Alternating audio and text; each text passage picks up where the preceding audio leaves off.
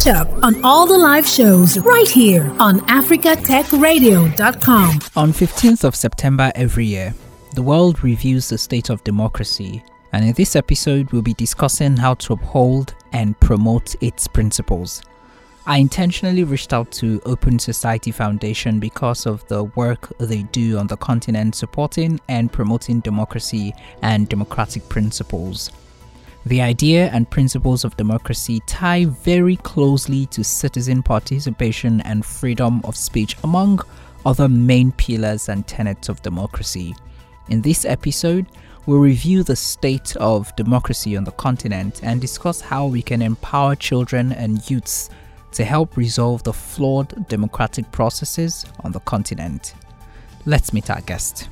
Thanks, Anthony, for the opportunity to have this chat. My name is Dan I'm based in Johannesburg.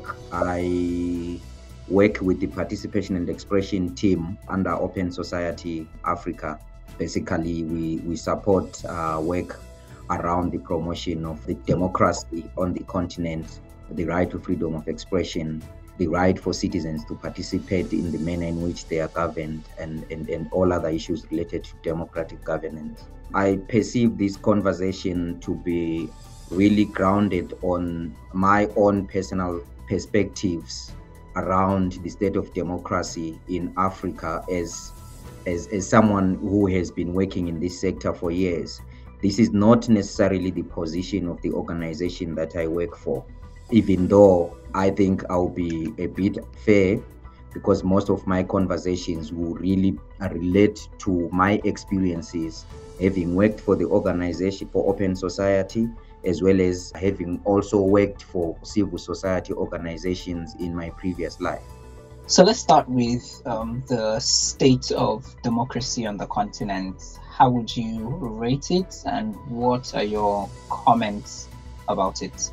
We have seen quite a number of surveys that indicating that uh, democracy is in trouble on the continent. And what we have read and seen in these surveys is being vindicated by what we are by, by what we are experiencing, our lived experiences on the continent which points to the fact that there is some kind of standard democratic development and progress. Others may call it backsliding, others may call it regression. But the, the sum total of all this characterization points to the fact that democracy is in retreat on the continent. And it is disappointing that when one would have thought that we have taken two steps forward, we are seemingly taking more steps backwards. This is my feeling and this is my reading uh, of what is happening on the continent. And then there is also, I've been in a discussion with colleagues, robust discussion on the same subject. There is also a school of thought that says when we say democracy is in retreat on the continent, there is a democratic regression, there is democratic backsliding. What do we mean? Is the assumption that uh, we have had democracy democracy on the continent.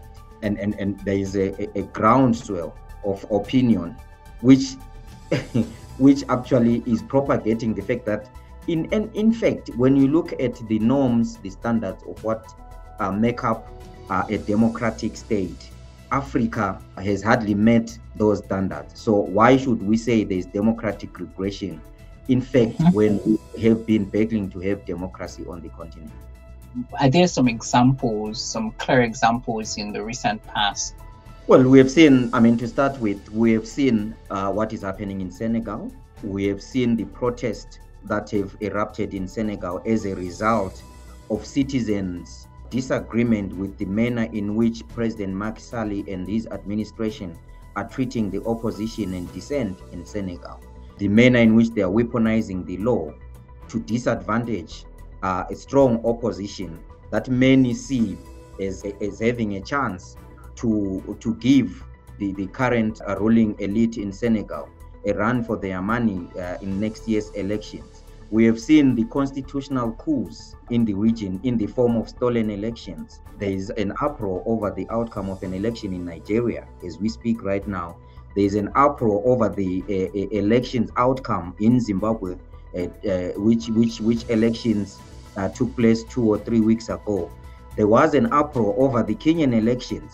And all these make up what is becoming clear on the continent.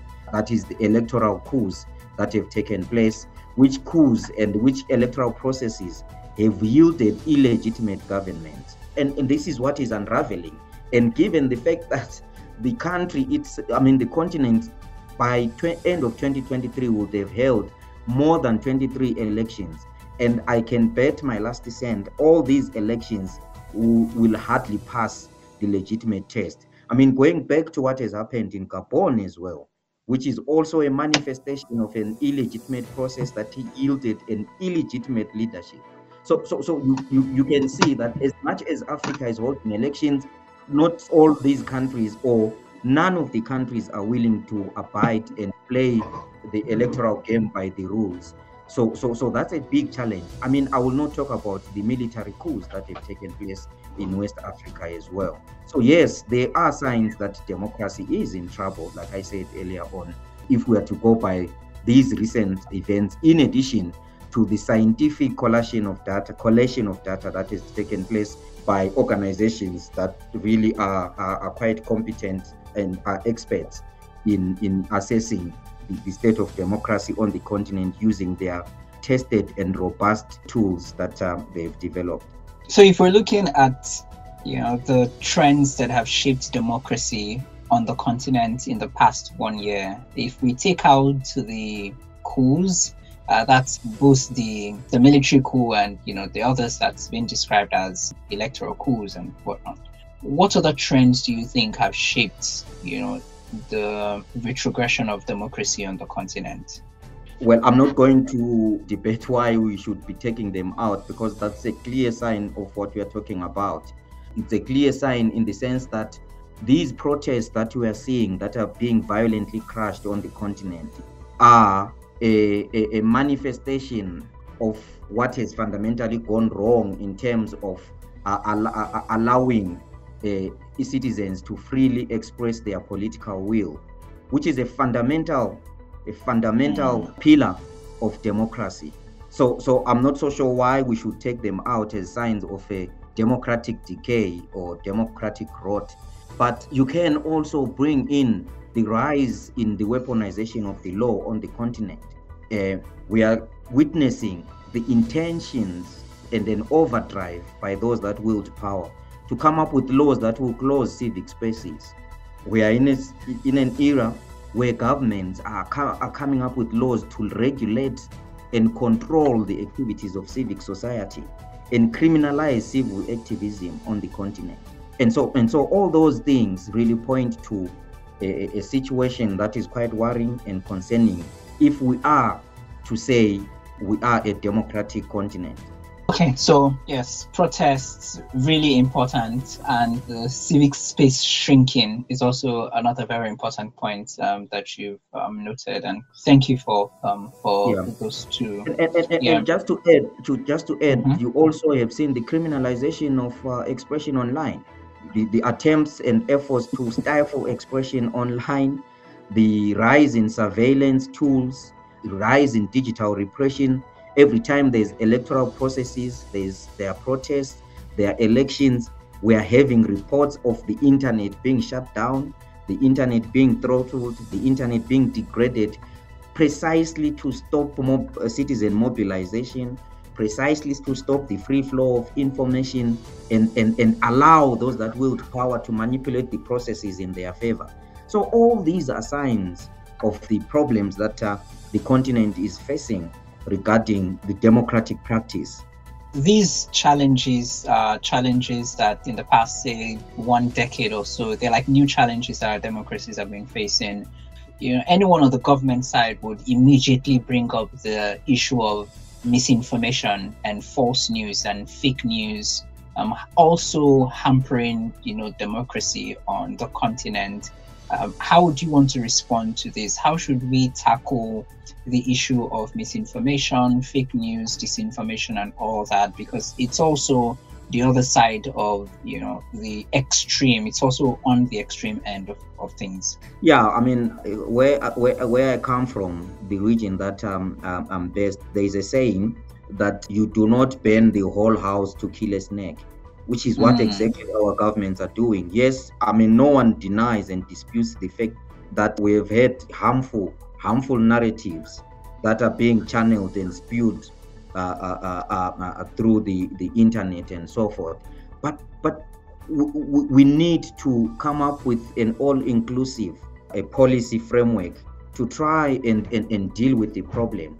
We can't use that as an excuse to impinge on ci- citizens' basic liberties. What we are witnessing right now is not a, a genuine intention to deal with the disinformation scourge, but an attempt to use the disinformation scourge to justify the entrenchment of, re- of repression on the continent. This is where we then begin to, to question the genuineness of, um, uh, of our governments when it comes to really dealing with this problem of disinformation. So you can't have a, a, a, a law that is overreaching, a law that is a, a calculated assault on citizens' basic freedoms on the basis that you are fighting disinformation. In any case, the problem of disinformation is not only coming from one side. We know that our governments have also invested in troll farms. They've invested in bots to disseminate and diffuse harmful narratives, uh, toxic um, uh, uh, narratives, which narratives seek to insulate them uh, from robust public scrutiny in, in, with a view to ensure that the, the governed are misinformed, that the governed do not confront them and demand accountability and accountable exploitation of their resources and deployment of, of, of, of their resources. So it goes both ways. And then showing that if we are to fight disinformation, there has to be a, a multi stakeholder approach. And that multi stakeholder approach requires genuine intentions by governments to deal with the problem, not to hide behind the problem to assault and erode citizens' freedoms. Mm. Now, the theme for 2023 is about empowering the next generation. First, is there a possibility to resolve the flawed democratic processes in our political systems across Africa? And secondly, how can we empower children and youths to help resolve this flawed system that we have on the continent? I think I think there is. I mean, I know it's subject to debate on how best the continent can deal with with these problems, and I think I think the strategies involved can rather can be anchored on both internal and external approaches. Internally, uh, which then touches uh, on the second question that you had. I think it is all about building the citizen agency, leveraging on the youth bulge. Many of our countries on the continent are, are, are populated by young people and the young people here i'm talking of between maybe 18 years of age to 35 and these are actually forming the majority uh, of our population on the continent.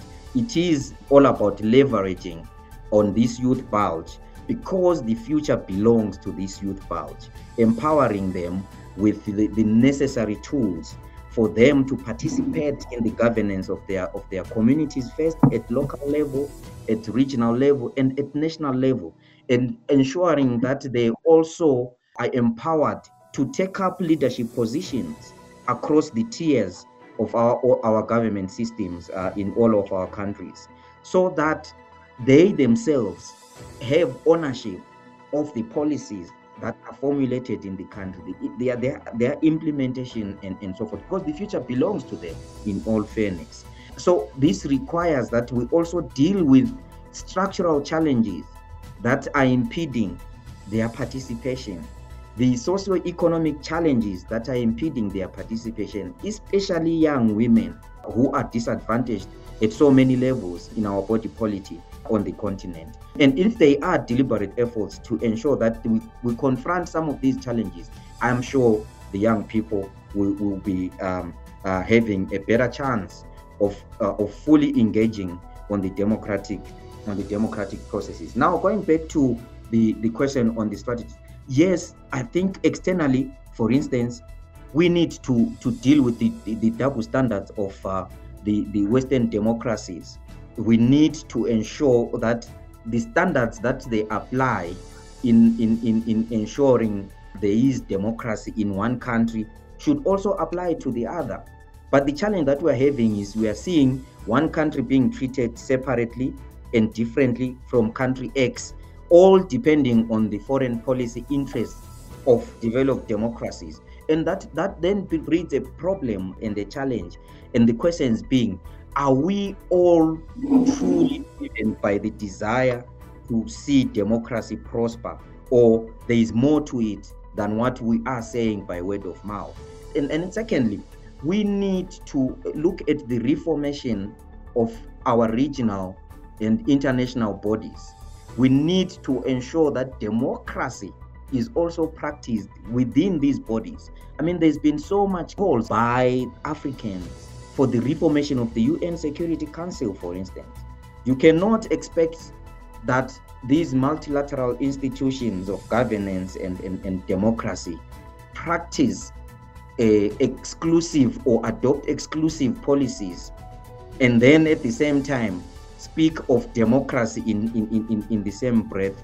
So the reformation and the practice of democracy has to start from some of these so-called champions of democracy and it, it will trickle down to local levels. And then we also need to ensure that there are effective mechanisms um, to ensure that some of these regional bodies are empowered to deal with some of these democratic challenges on the continent. Yes, we do have ECOWAS, we do have SADC, we do have COMESA, we do have AU, but I think we need to be uh, uh, honest uh, with ourselves. We need to be humble enough and appreciate some of the, the, the shortcomings that these bodies have in terms of, eh, of, of ensuring that their protocols on democratic governance are not only ratified by some of the countries, but there, are, there is localized implementation to the latter by, by, by member states. So there are ways, I think there are strategies that can still be implemented to ensure this. But eh, largely, I think the ultimate answer to all these challenges lies uh, within the communities, locals themselves.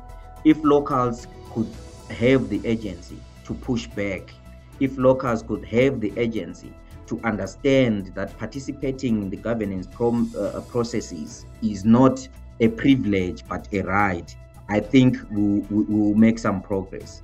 Mm-hmm. Thank you very much. I think this is where we'll draw the curtains. I actually look forward to maybe having other sessions, see if we can have more sessions on this because I know South Africa is having an election and Nigeria just had our elections. Like, this is like a an election year, um, 2023, 2024, a lot of countries. Yeah. So yeah, I think we'll election yeah, Africa.